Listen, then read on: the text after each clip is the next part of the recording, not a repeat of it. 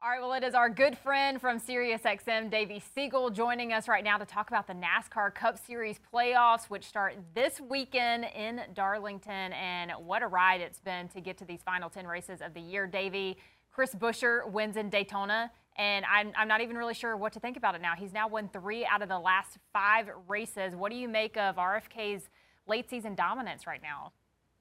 Man, they are on the up and up, aren't they, Carla? Yeah. I mean, three wins in five weeks, more wins in that span than Buescher has had in his entire Cup Series career. The fact that they're doing this speaks volumes, and the fact that they're doing it after the year that they had last year makes it even more impressive, in my opinion. If you look at the stats for not just Buescher, but his boss, Brad Keselowski, their stats across the board laps led, top tens, top fives, stage points, all of those different stats it is quite literally a night and day difference. So I think that this team is definitely a force to be reckoned with, not just in the first round, but as we go throughout the playoffs, because even though Keselowski doesn't have a win and doesn't have those five playoff points, Buescher has three of them.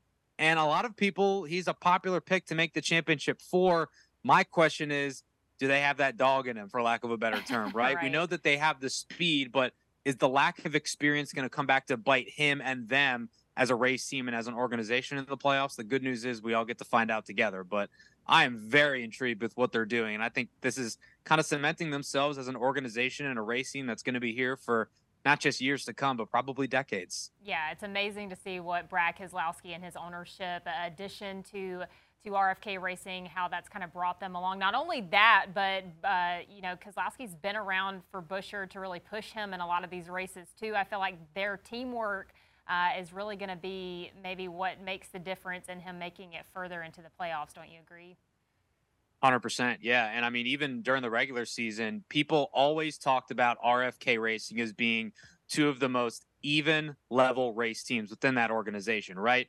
Wherever Brad's running, Chris is probably right ahead of him or right behind him. Same goes with Chris. If he's running in the top five, odds are Brad's going to be racing for the lead or knocking on the door of the top five. And, you know, Carla, we can't say that for a lot of two car, even three or four car right. race teams. Well, let's talk about another addition to this year's playoffs. And of course, we're talking about 2311 Bubba Wallace. And I mean, what a performance I think that he's put together just this season. And we've really seen a difference, I think, in his mentality.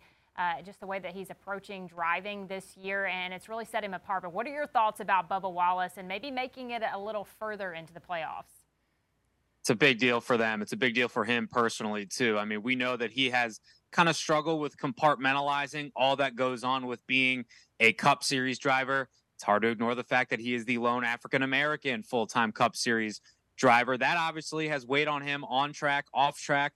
He's spoken about that publicly, but the fact that he was able to get over that proverbial hump, right? It feels like he was just in the Cup Series and just a rookie not that long ago, but I believe it's been almost six, seven years that he's been full time in Cup. So to take this next step and to finally qualify for the playoffs, his words, not mine. He kind of put this on the Mount Rushmore of his NASCAR accomplishments with that win at Talladega and his win at Kansas last year. This is obviously a huge, huge deal for him personally and also financially for 2311 Racing, right? Tyler Reddick made his way in via the wins earlier this season, and he really upped the game at 2311 and that was kind of a shot across the bow at Bubba Wallace, too. Like, hey, man, I know I'm new here, but I can perform. Let's see what you got in the tank. And Bubba really dug deep.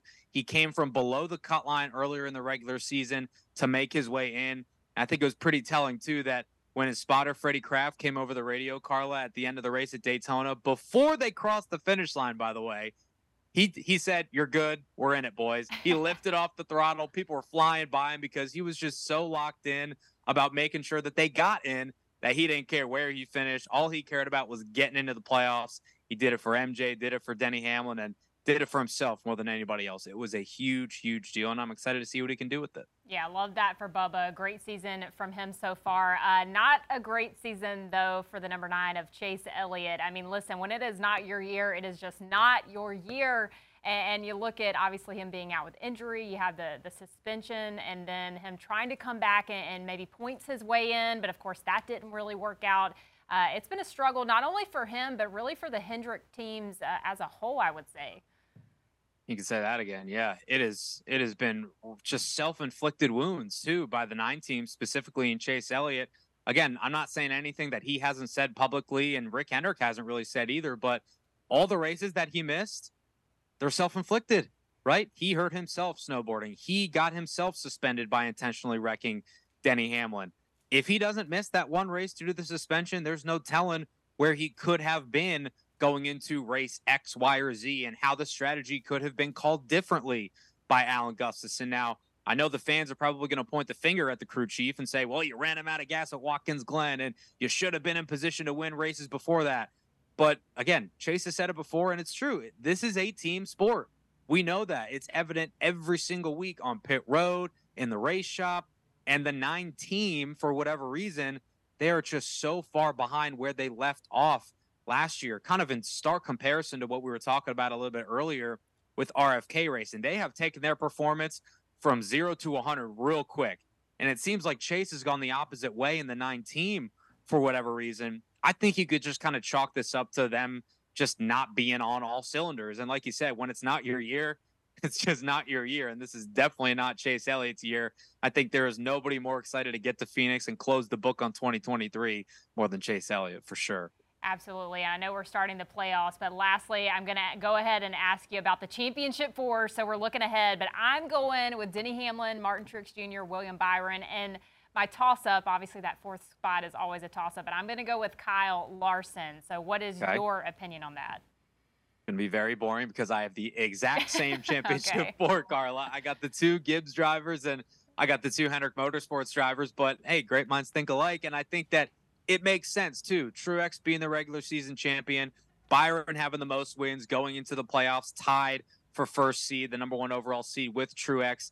Denny, can he get over that proverbial hump of winning a championship, right? And then you got Kyle Larson, who somehow, some way has been quiet leading right. into the postseason. I know he hasn't won as much as we're accustomed to seeing him win, but the fact that Larson is kind of going in, not as an underdog, but just quietly, I think that could be pretty dangerous. So we'll be boring. I got the same Final Four championship four: Larson, uh, Hamlin, Truex, and of course the other Hendrick Motorsports driver, William Byron. All right. Well, let's hope we're right and we look smart at the end of the season. David right. Segal, we appreciate you so much. Appreciate you having me, guys. Thanks.